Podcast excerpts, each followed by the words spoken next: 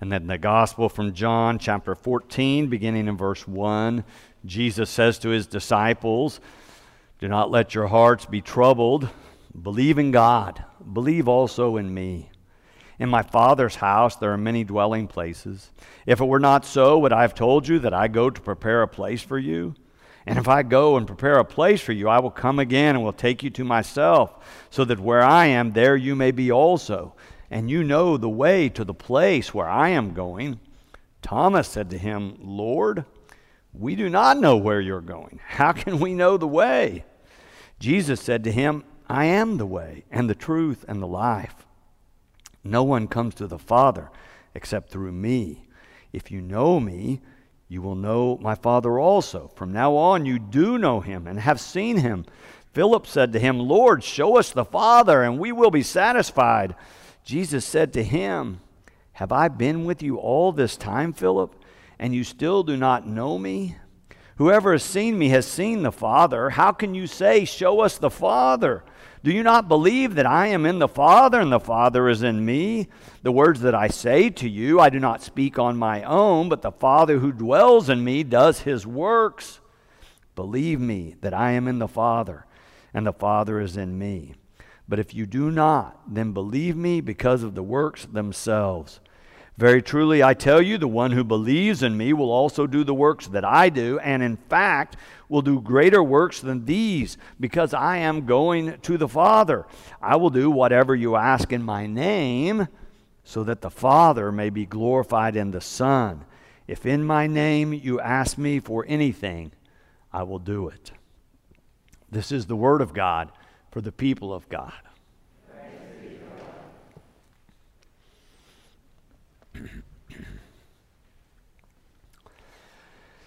We started with disciple confusion last week as we read the scripture and looked at Jesus using these mixed metaphors and how the disciples struggled to understand. Well, in this passage today, we find more confusion. Remember, John's writing his gospel in a time frame of three years as he tells the story of Jesus' public ministry. They have three different years where the disciples are following him, listening to him, and learning.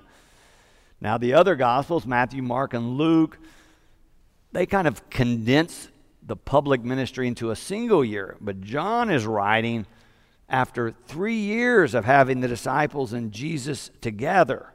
And here they are in this passage in the last night that Jesus will be with them in the, in the flesh. And as he speaks to them, they plead ignorance. They seem to not understand. And verse 5, as Jesus is telling them about what's going to happen, Thomas said to him, Lord, we do not know where you're going. How can we know the way? Then in verse 8, Philip said to him, Lord, show us the Father, and we'll be fa- satisfied.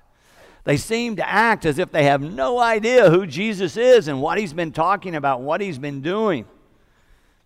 Verse 9, Jesus says to Philip, Have I been with you all this time, Philip, and you still do not know me? Whoever has seen me has seen the Father. How can you say, Show us the Father?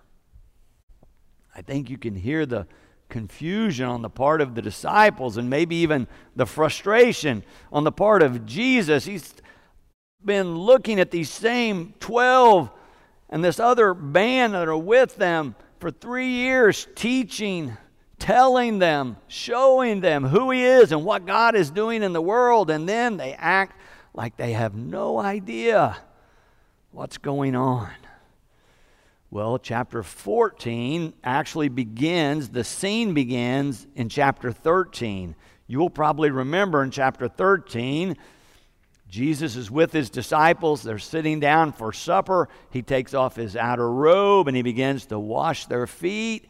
Then he, betray, then he foretells that one of them is going to betray him, another is going to deny him, and the rest are going to desert. The inner group is fracturing. Things are getting very tense. And so, as we pick up this scene, this story in chapter 14, Jesus is offering words of comfort he's telling these disciples there's still a place for them. Do not let your hearts be troubled. Believe in God. Believe also in me. In my Father's house there are many dwelling places. If it were not so, would I have told you that I go to prepare a place for you? And if I go and prepare a place for you, I will come again and will take you to myself, so that where I am, there you may be also.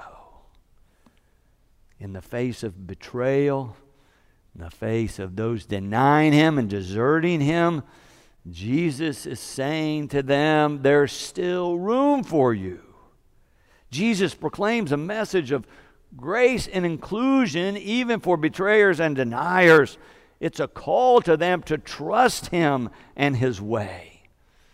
Just a word of caution as we look at all this, often a couple of verses out of this passage are taken out. It's often what we call proof texting, and talk about one verse as if Jesus said it as a doctrinal statement, like I'm the way and no one comes to the Father except through me, as a statement about faith and believing, separate from all the other things Jesus says about the way. We are often at our worst as Christians when we proof text, when we pull verses out to use them to exclude someone else and say that God doesn't really love them. I would suggest to you if you read the whole passage beginning in 13, 14, 15, 16, and 17, you'll hear throughout Jesus is talking about bringing people into the way, including people. And what is the way? How can we know what the way is? The way is a life of helping and healing, serving and loving. There's a lot of theological debates about the way, but Jesus makes it, I think, pretty clear in chapter 13 when he begins to leave the table, and take the role of a servant, and wash the feet of the disciples. Now they object, but he overrides them and says, No, this is the way. If you're going to have any part of me, you have to understand this.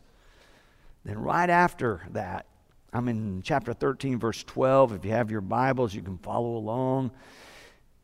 John says, After he had washed their feet, had put on his robe and had returned to the table, he said to them, Do you know what I've done to you? You call me teacher and Lord, and you are right, for that is what I am. So if I, your Lord and teacher, have washed your feet, you also ought to wash another's feet. For I have set you an example that you also should do as I have done to you. Jesus says so clearly the way is the way of a servant. The way is the way of serving and helping others to work for the good of others, even though he's got people around him who are betraying, getting ready to betray him.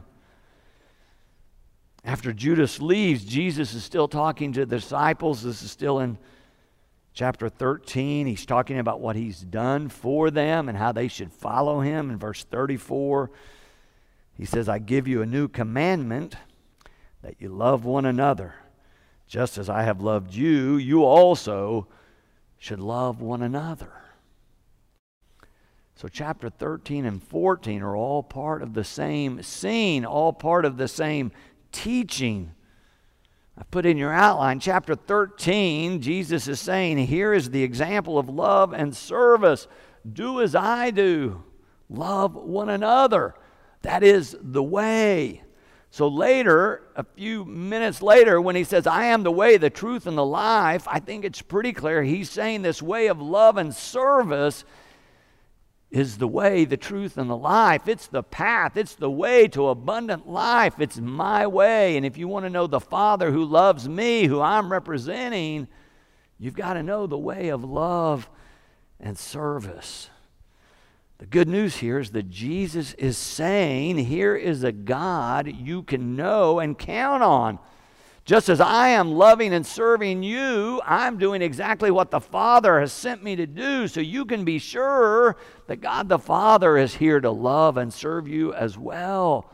But not only that, if you're able to grasp that, if you believe that, as John says, then you too can do works of love and service. You too can know this abundant life and this intimate relationship with God.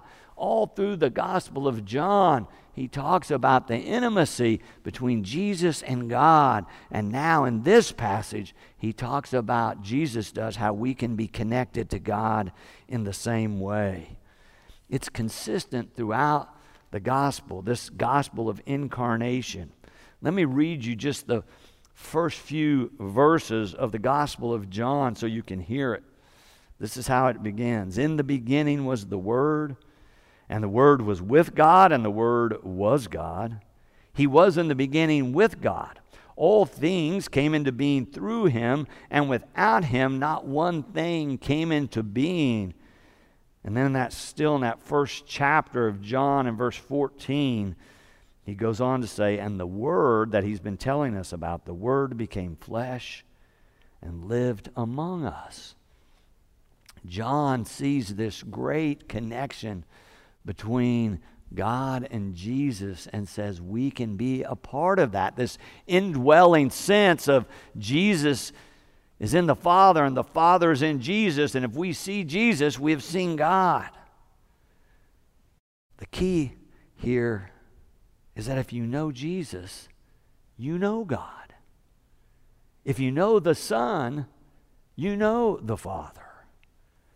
And if you know the works that Jesus is doing, and you want to be a follower of His, you can do the same works. You can be a part of God's embodiment of love in the world, even as Jesus was. I think our United Methodist women grasp this theology of incarnation, this idea of embodying the love of God in the works that we do. In some of their official statements, I put one in your outline. The United Methodist Women shall be a community of women whose purpose is to know God and to experience freedom as whole persons through Jesus Christ. And then, as Eva Marie shared in the prayer, this idea of putting faith, hope, and love into action. It's the same theology. And then they go on to say that they can provide resources to help people grow spiritually, become more deeply rooted in Christ, and put faith into action. It's an incarnational theology. The Gospel of John is probably the one who talks about this the most. The United Methodist Women may be the group who live it out the best. Let's not make the mistake I made as a child when I saw my mother gathering with her friends and having tea and coffee that that's all the United Methodist women did was get together and socialize. That's not the case. United Methodist women are 800,000 women strong. Together, they contribute some $20 million each year for programs and projects around the world. They're serving others, they're helping and serving others all over the globe, in more than 100 countries, day in and day out. And not only do they serve, but they're willing to tackle some of the most difficult issues society faces. They deal with chronic poverty that trap women and children. They take human trafficking head on. Their program this afternoon is about preventing children from going through school into prison. They believe that we can do things to break that, to prevent that pipeline of funneling children into prison. So often, the children that are funneled that way are children coming out of poverty or children who are children of color. But the United Methodist women, unlike so many of us who see these big problems and think that's too big for me to take on, the United Methodist women take it head on. They say we can do something, and they pray and they study and they strategize and they work together to be part of the solution to make a difference in the world. You can see when you begin to look at their ministry that they're empowered as disciples of Christ, they believe what Jesus says in this chapter 14 that you can do the works that I do, and in fact, even greater works, because I'll still be with you.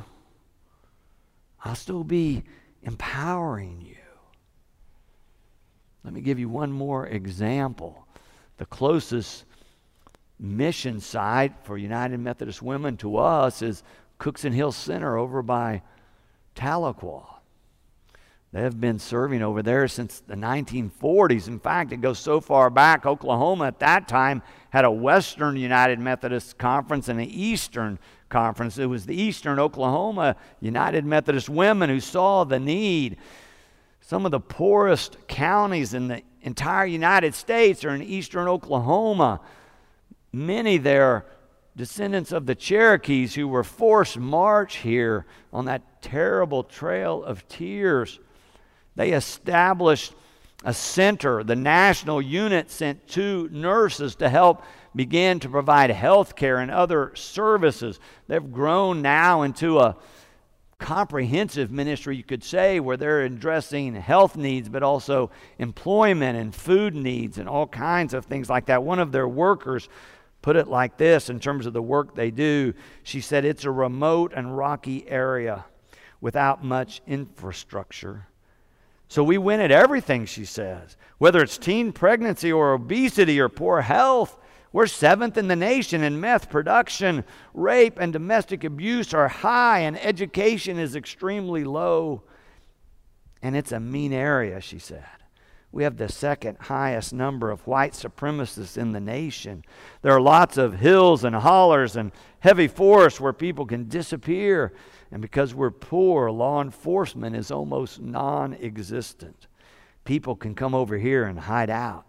And because people are so isolated, a right wing conservative viewpoint can be carried to the extreme. A lot of churches here preach hate, they think it's a godly thing. Cookson stands in the middle of that as a beacon of hope and help, loving and serving those most in need. I'll tell you the story of just one woman was a nurse. She began to take some illicit drugs. She realized that she might hurt a patient because she was on drugs now. She left her job. She became fully addicted. Soon she was arrested. She was on her way to prison before, before she was sent. A judge gave her a chance to go to drug court, which she took. And going that route gave her an opportunity to being a different kind of program. One of the sites that was working with people coming out of drug court was Cookson Hill's mission. She chose that. She was able to go there and work in a jewelry store. I want to read to you what she said about what happened to her. She said, This job got me back into society. It's the longest I've held a single job in my entire life. The pay is decent, and it's something I can do even with a record. There aren't a lot of jobs out there for people with criminal records. Now she's a part of a United Methodist Church. Instead of serving a prison sentence, she's serving as the secretary of her UMW at her local church. She's come to know Jesus and the love of God. She is a perfect example of what Jesus is talking about.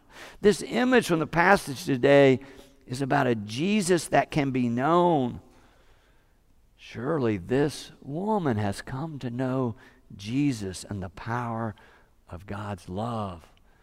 We too can know God, know that this is a God who loves us, who desires to have a relationship with us, who wants to be a part of our lives, who is coming to us over and over again through the risen Christ, through the power of the Holy Spirit coming to you drawing you, seeking you, inviting you into the same relationship that Jesus is talking about when he says, I am in the Father and the Father is in me, and you can be in that relationship too. John says in chapter 14 that we can know God through the person of Jesus or through the works of Jesus. A couple of weeks ago, we read from the Gospel of Luke.